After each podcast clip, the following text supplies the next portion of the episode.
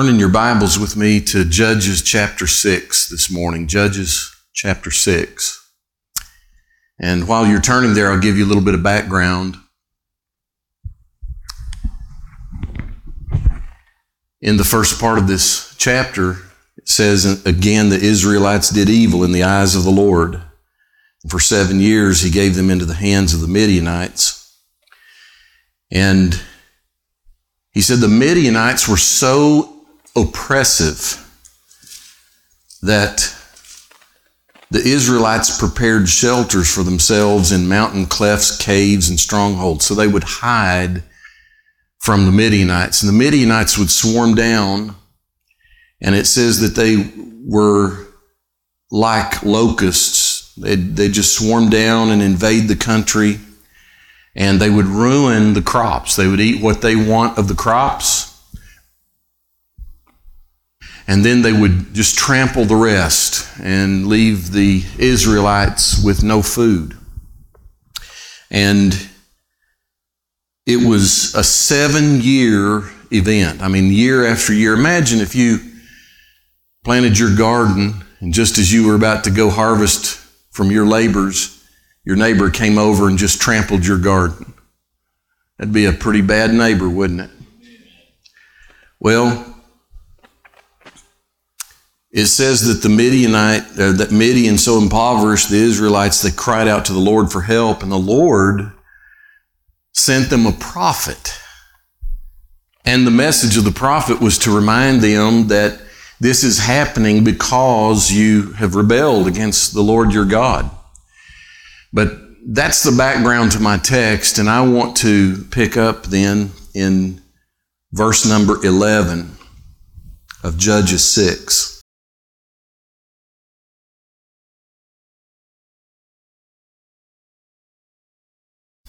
Verse 11 The angel of the Lord came and sat down under the oak tree in Ophrah that belonged to Joash the Abiezrite. Now, the angel of the Lord here, and, and just to be clear, in the Bible, there seems to clearly be a difference between just an angel and the angel of the Lord. And the scripture itself seems to indicate that the angel of the Lord, or the angel of God, as it appears some places and sometimes, is actually an Old Testament appearance of Christ. It is a pre incarnate appearance of the Lord Himself. And it's something in theological terms that we call a Christophany. A Christophany. In fact, we're going to see a little bit further down where uh, in verses 14 and 17, this same person that's referred to as the angel of the Lord is referred to simply as the Lord. Are we clear on that? So as I give you this message this morning that the Lord's laid on my heart, I'm going to refer to this angel of the Lord as the Lord. But I want you to know who I'm talking about. So the angel of the Lord came and sat under the oak in Ophrah, happened to belong to Gideon's dad, where his son Gideon was threshing wheat in a wine press to keep it from the Midianites. When the angel of the Lord appeared to Gideon, he said, The Lord is with you, mighty warrior. But, sir, Gideon replied, If the Lord is with us, why has all this happened to us? And where are all his wonders that our fathers told us about when they said, Did not the Lord bring us up out of Egypt? But now the Lord has abandoned us and put us into the hand of Midian. The Lord turned to him and said, and this seems peculiar, he said, Go in the strength you have. And I'm sure Gideon felt like he didn't have much strength. Go in the strength you have and save Israel out of Midian's hand. Am I not sending you? But Lord, Gideon asked, How can I save Israel? My clan is the weakest in Manasseh, and I am the least in my family. The Lord answered, I will be with you, and you will strike down all the Midianites together.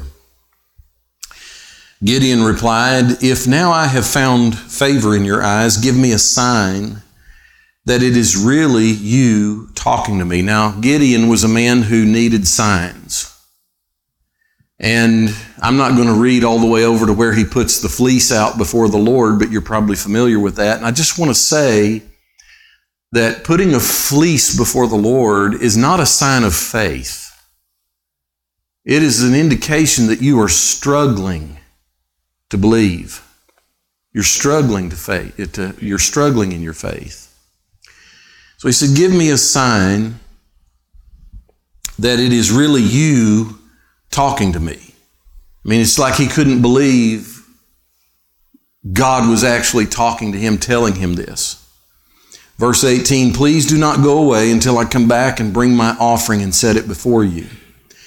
And the Lord said, I will wait until you return.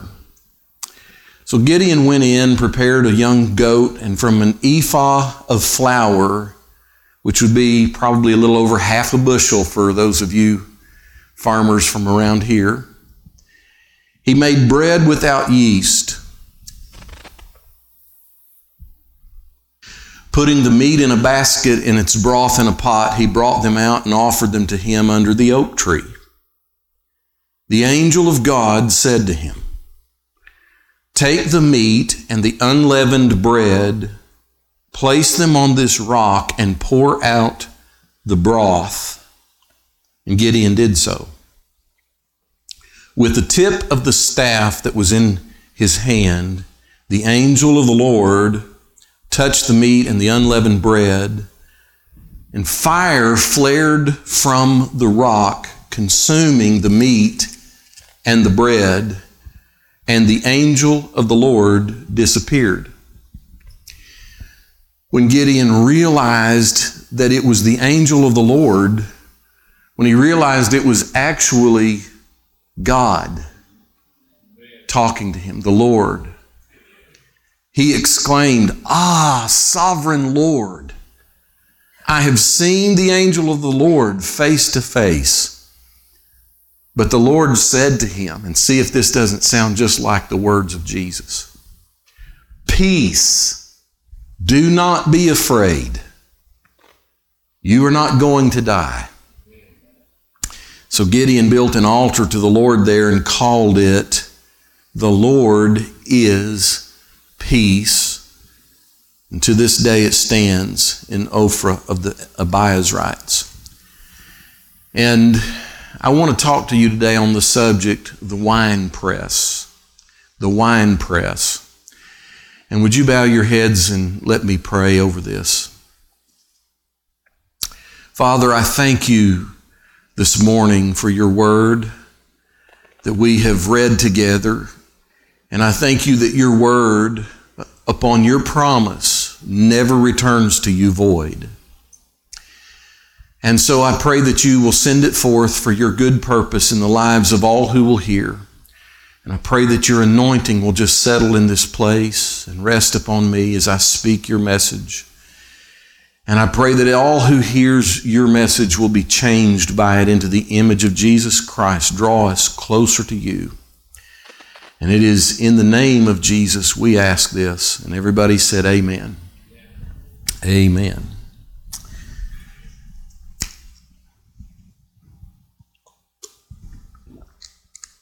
most of us are familiar with the story of Gideon.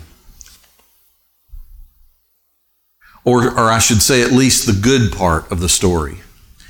You know, the good part is that God sends him out and he, he goes out with 32,000 men. And God says, Well, that's too many for me to do this for you. And even with 32,000, he was greatly outnumbered by the Midianites. In fact, the Bible says they were so many and their, their camels and donkeys were so many that you couldn't even count them. And so God said, Send all of those who are afraid home. Gideon said, If you're afraid, you can go home. And 22,000 said, That's me, and went home. God looked at the 10,000 remaining and said, Well, that's still too many for me to do it. Uh, God, God does things in such a way, He wants to know, He wants everybody to know who did it. And so God helped him whittle that number down to 300 men. God said, Now I can work with those 300. And those 300 men defeated the Midianites using nothing but blowing horns and breaking pitchers that had lamps inside of them. And God defeated the Midianites that way. What an incredible story. And most of us know that story.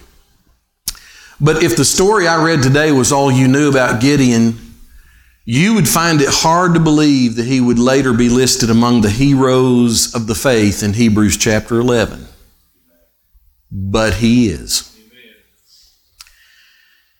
And that's a good story, but before he was ever victorious in battle, he was, we find him hiding in a wine press in fear of the Midianites who've been raiding the land for seven years in a row, eating and trampling the crops, right as it was about time for them to harvest those crops. And that's the story I'm talking about today. He is threshing wheat in a wine press.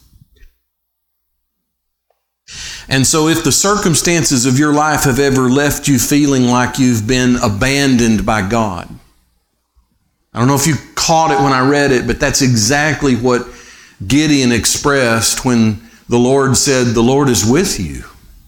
He said, The Lord is with me. He said, We've been abandoned by the Lord. If you've ever felt like God has abandoned you, and if the circumstances of your life have ever left you asking the question, Does God really even care about me? Then I've come with a message from the Lord for you. And I want to talk to you about the wine press. I'm going to talk about three things, four really, but I didn't want you to think I was going to go long. I'm going to talk about threshing wheat in a, in a wine press. And I'm going to show you that it's really a story about frustration and survival. And I'm going to talk about being defined by your circumstances. And then I'm going to talk about when God waits on you. And then I'm going to end with something I'll save for the end. So let's start with threshing wheat in a wine press. And to really appreciate this story to the fullest, I want to tell you a little bit about what threshing floors and wine presses were like back in the days of the Bible, because to be sure, wine presses were for crushing grapes and not for threshing wheat. And Gideon is a farmer from Manasseh, and so he knows about harvesting wheat and crushing grapes.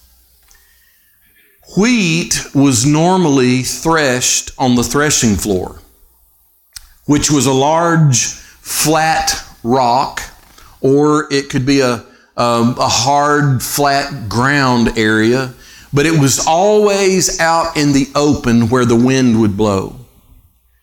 And if it was a large amount of wheat, they would scatter it on the ground and the oxen would tread over it, and sometimes they would even drag a heavy object behind them. And then the thresher would take the wheat and throw it into the air so the wind could carry away the, the chaff or the husk. And if it was a small amount of wheat, the thresher would just grab bundles of these stalks and swing them and beat them on the rock or the ground called the threshing floor. And then he would gather it and throw it in the air, and the wind would carry away the husks or the chaff, leaving only the grain. So, threshing floors were wide open spaces. They were for threshing wheat. Wine presses, on the other hand, were actually more like a round pit that was hewn or carved out of the rock down into the ground. In fact, in many of them, you could probably stand down inside of them and stretch out your arms and touch both sides of the pit. How many of you have ever seen a hand dug well? Okay, that's, that's the kind of the picture I want to give you. And so the farmer would gather the grapes and throw them down into this pit, and he would climb down into the pit on top of the grapes, and he would stomp them and crush them with his feet. So wine presses were for crushing grapes, not for threshing wheat. And down in that pit, it would be almost impossible to thresh wheat. There just wasn't enough room to beat the wheat, to loosen it from the stalk and the husk. And, and down inside that pit, there wouldn't be any wind to carry away the husk or chaff. So, if not for the circumstances of why this farmer was threshing wheat in a wine press, it would almost be humorous, laughable to watch him trying to thresh wheat in a wine press. So you can imagine the frustration, and I want you to grab a hold of that word for just a minute. How many of you have ever felt frustrated? Frustration comes when you have a goal and something or someone is hindering you from reaching your goal. And the more intense the frustration and the longer the duration of the frustration, the more your stress level rises. And you can imagine the frustration of trying to trying to swing those stalks of grain and the frustration of trying to separate the wheat from the chaff and the frustration of trying to gather up the grain from the bottom of that wine press. Nobody would want to thresh wheat inside a wine press. But this wasn't by choice. This was by necessity because this was about survival. And I want you to grab a hold of that word for just a minute. Survival. I don't know if you've ever had to just survive. I don't know if you've ever had to go through periods or seasons of your life where you were living hand to mouth, but I have. And for seven years now, the Midianites would wait until harvest time and then they would raid the land, eat what they wanted, and then trample the rest of the crops so there was just almost nothing for God's people to eat. So imagine planting your fields and working them for six or eight months, making sure they're watered and cared for. You watch that crop grow up and you're ready to harvest it and feed your family.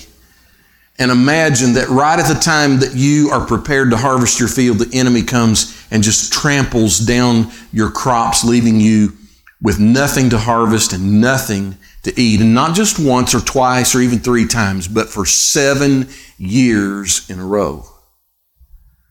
So this is a story about frustration and survival. Just making it, just getting by. And I don't know if you've ever been there. I bet most of you have. Where you've worked long and hard and, and you've put forth your effort, you've tried your best, and, and just like it seems that every time you think you're about to make it, every time you think that things are going to turn around for you, or you think this time's going to be different, the enemy comes and takes you back to zero. Nothing. And, you know, the enemy of your life, that old devil, has a way of frustrating your efforts. He has a way of frustrating you. Every time you think, you know, I'm going to make progress this time. It's going, my circumstances are going to change this time. And the devil has a way of, of just bringing frustration to your efforts.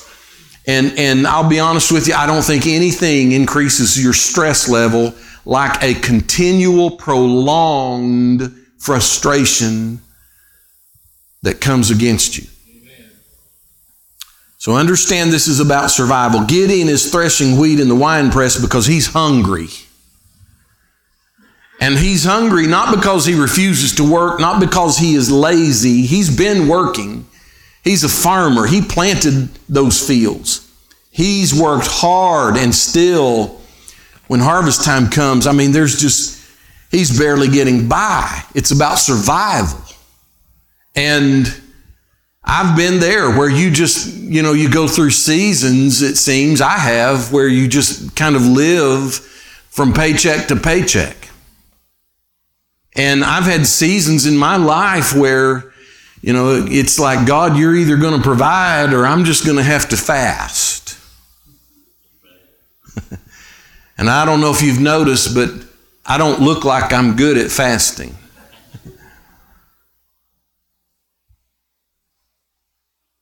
And so it's about putting one foot in front of the other. That's what I mean by survival. Just taking one step at a time, just getting by, just making it to the next day, just staying alive, not dying. Nobody likes to live by just barely surviving.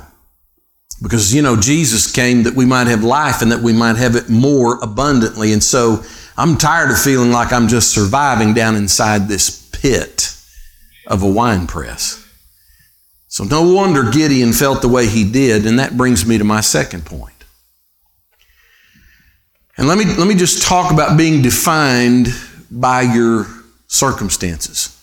And I want you to know that everybody in this room, everybody hearing my voice, has a self concept. How you perceive yourself. All right? So the Lord came down and he sat under this oak tree that just happened to belong to Gideon's dad. And the wording here seems to suggest that it's not just any oak tree, but it's a particular oak tree. It is the oak tree. It's commonly known to be a particular tree owned by Gideon's dad near the wine press.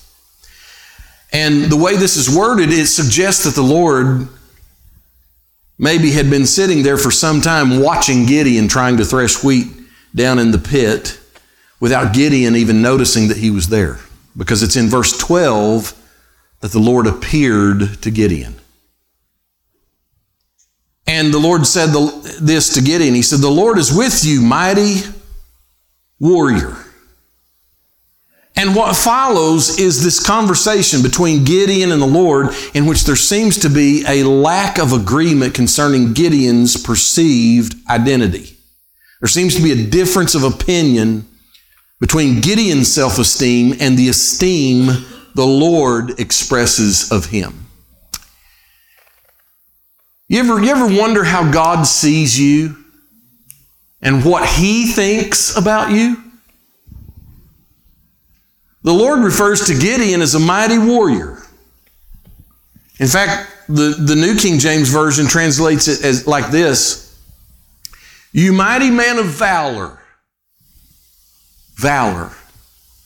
Valor is, valor speaks of great courage in the face of danger, and especially in battle. I mean, you understand they give medals for valor. And I'm hiding in a pit. I'm, I'm down in the wine press. And Gideon, when he hears those words, the Lord is with you, mighty man of valor. I imagine him suddenly looking up from down inside the wine press, that pit covered in the dust of the chaff, frustrated, hungry, tired, and sweaty, and he's hiding from the Midianites. And I imagine he had a bewildered look on his face that anybody would call him a mighty man of valor.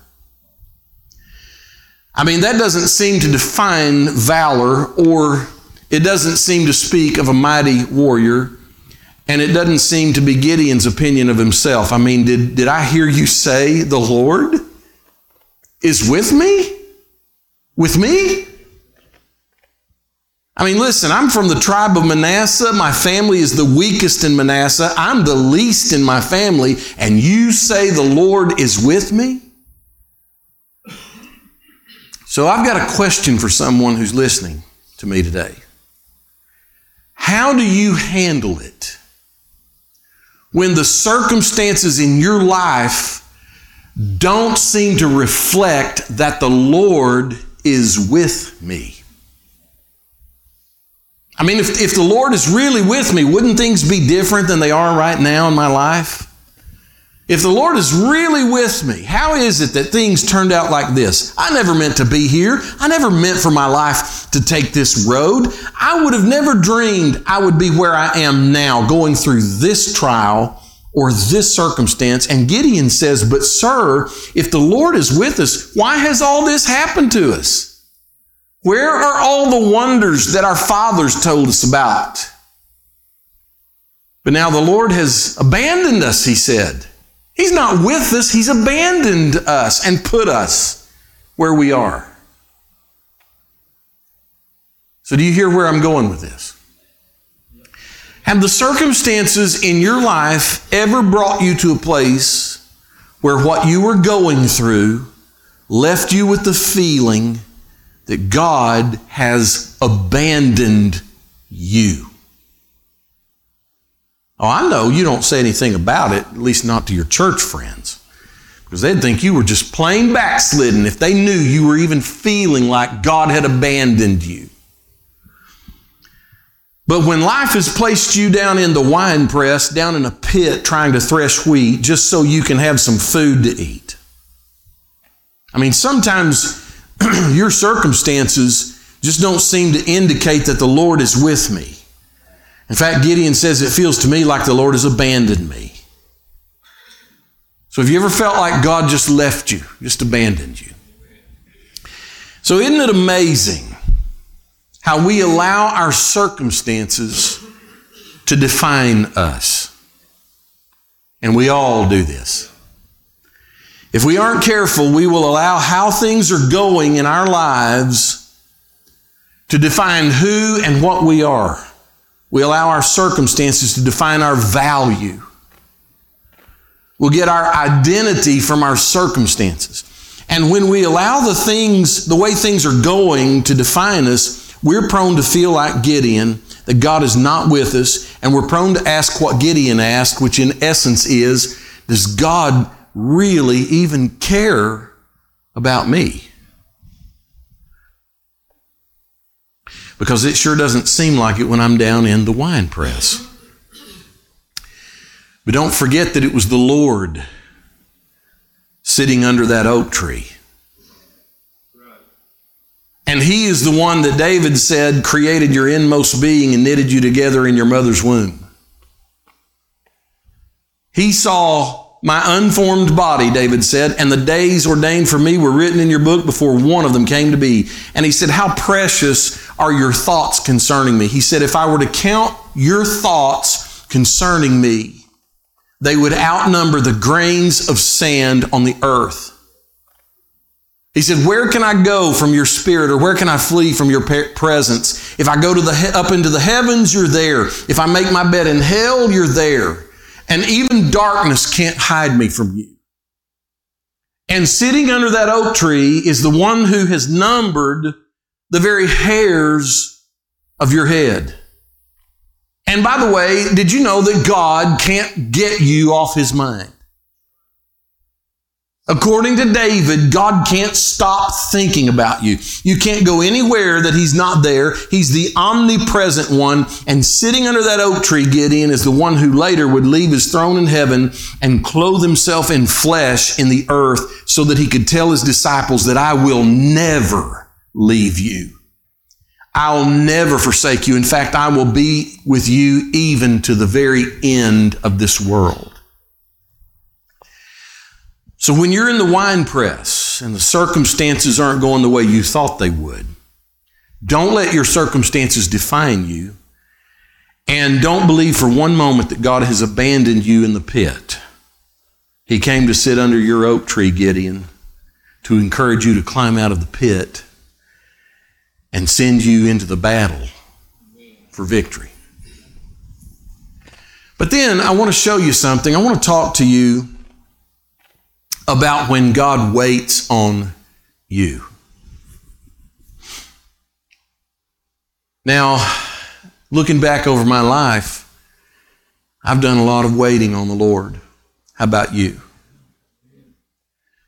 But when I get through saying what I'm about to say, I want you to look back over your life, and I just bet you'll go, you know, he's probably waited on me more than I've waited on him. Now, when my boys were little, and I mean little, they would follow me around. We'd go to the store, I'd run errands, and I'd take one of them with me. And when I was in a hurry, I'd make them hold my hand so they would keep up.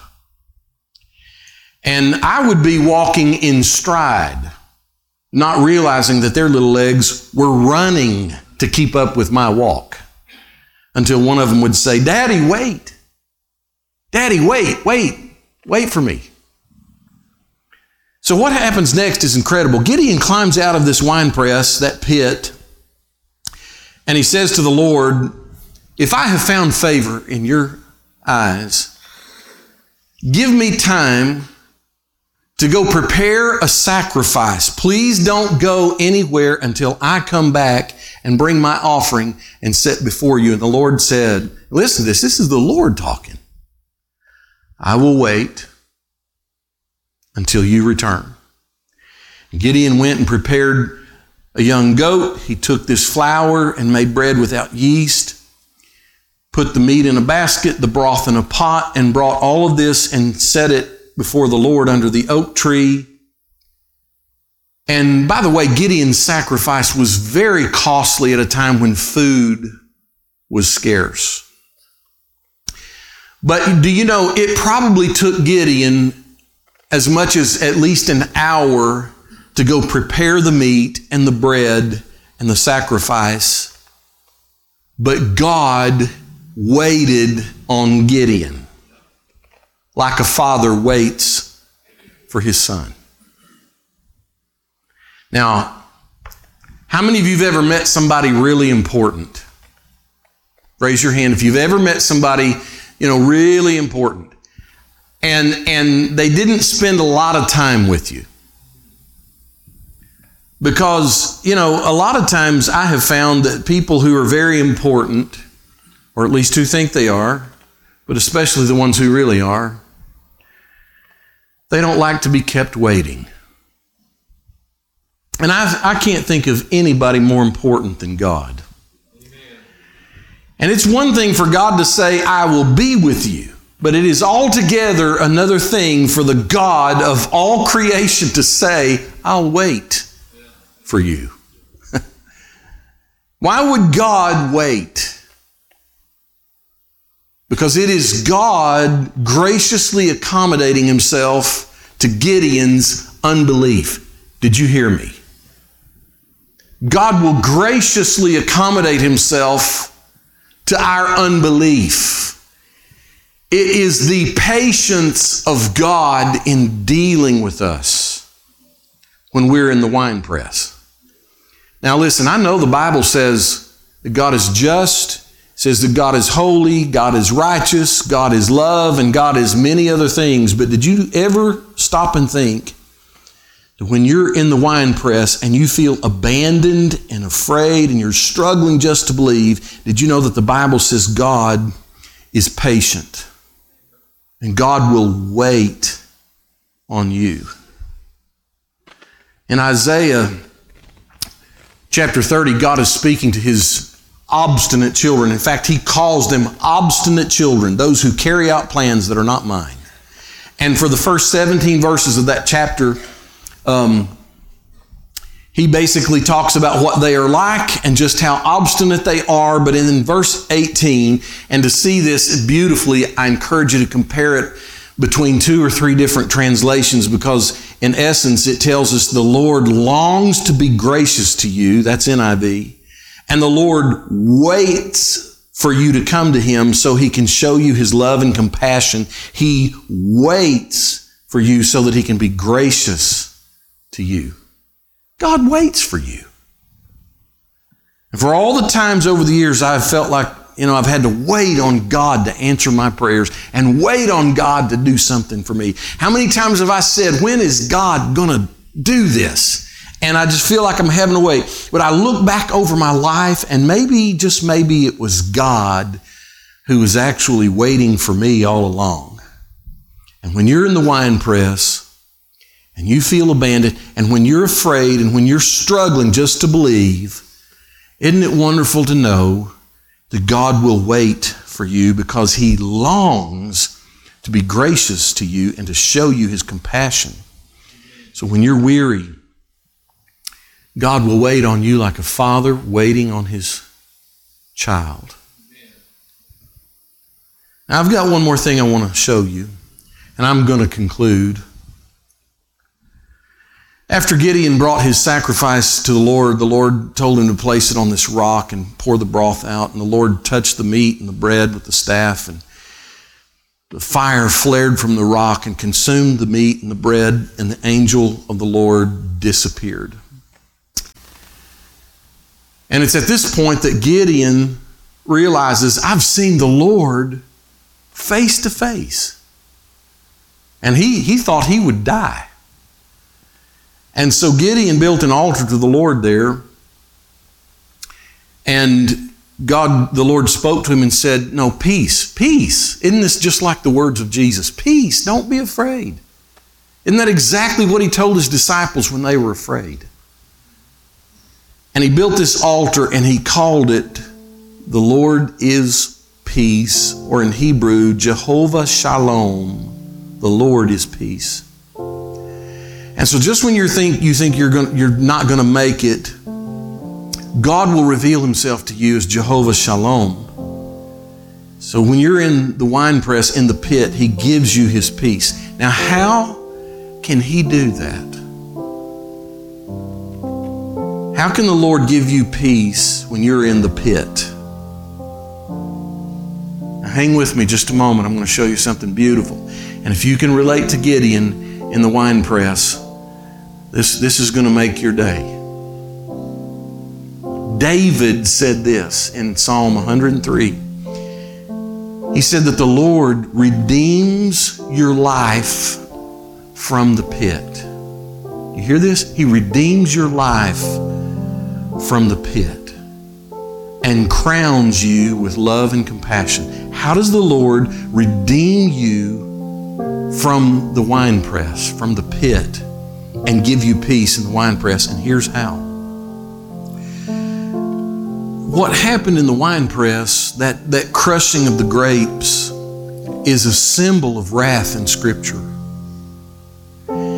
And when the farmer would climb down inside the wine press to, to tread the wine press, they called it, to crush the grapes with his feet, the bottom of his robe, his clothes, would, would be stained red with the juice from the grapes. I want you to get a hold of that picture. This was a messy job. Get a hold of the picture of the farmer climbing up out of that wine press, and from about the thighs down, his robe is just stained red. Well, when John was carried into heaven and shown the things that are to come, he said, I saw a white horse whose rider is called Faithful and True. His eyes are like blazing fire, and on his head are many crowns. But listen to this He is dressed in a robe dipped in blood. And his name is the Word of God. And he said, The armies of heaven were following. That's you and me. And he said that we're going to be riding on white horses, but listen, he said, we're going to be dressed in fine linen that's white and clean. But the one whose robe looks like it's dipped in blood, John said, he, listen, he treads the winepress of the fury of the wrath of God Almighty. Straight out of Revelation. So he'll be the one who treads the winepress for us. Do you understand that it will be His robe that's dipped in blood, stained red from treading the winepress? His robe is stained so that our robe can be white and clean. He is in the winepress. And that's what it may, means that He redeems your life from the pit, from the wine press, because He goes into the wine press. And when you're in the pit, He will reveal His peace to you. Because peace is not about where you are or the absence of problems. Peace is the presence of a person called the Prince of Peace, and He will tread the winepress of God's wrath for you, and He will redeem you from the pit. Isn't that wonderful? And He has redeemed us to come out of the winepress and to be victorious in battle. Would you stand with me? Hallelujah. I just felt like the Lord laid this on my heart for someone, and, and maybe you feel you can relate to Gideon, you're just, you feel like you're down in a pit in this wine press, and that you feel abandoned. And I want you to see the Lord waiting on you this morning. He waits for you. He'll go down in that wine press for you. Hallelujah. Thank you, Jesus. Father, I thank you for your word. And I pray again that it will not return void. Pray for those who hear this message. I pray that you'll speak into their heart by your Spirit and just illuminate your word to them and speak to them in their need of what they're going through. There are people who are struggling, people who are hungry and they're they're just desperate. They feel like they've been abandoned and I pray that they will become aware of your presence. And I pray that they will become aware that you are a God who waits when we're struggling just to believe, struggling just to keep up. You are a God who comes to us and waits on us to bring our sacrifice.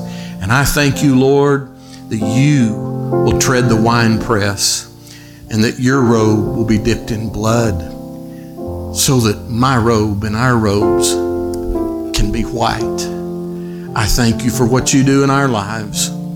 We give you praise and honor and glory. It is in Jesus' name that we pray. And everybody said, Amen.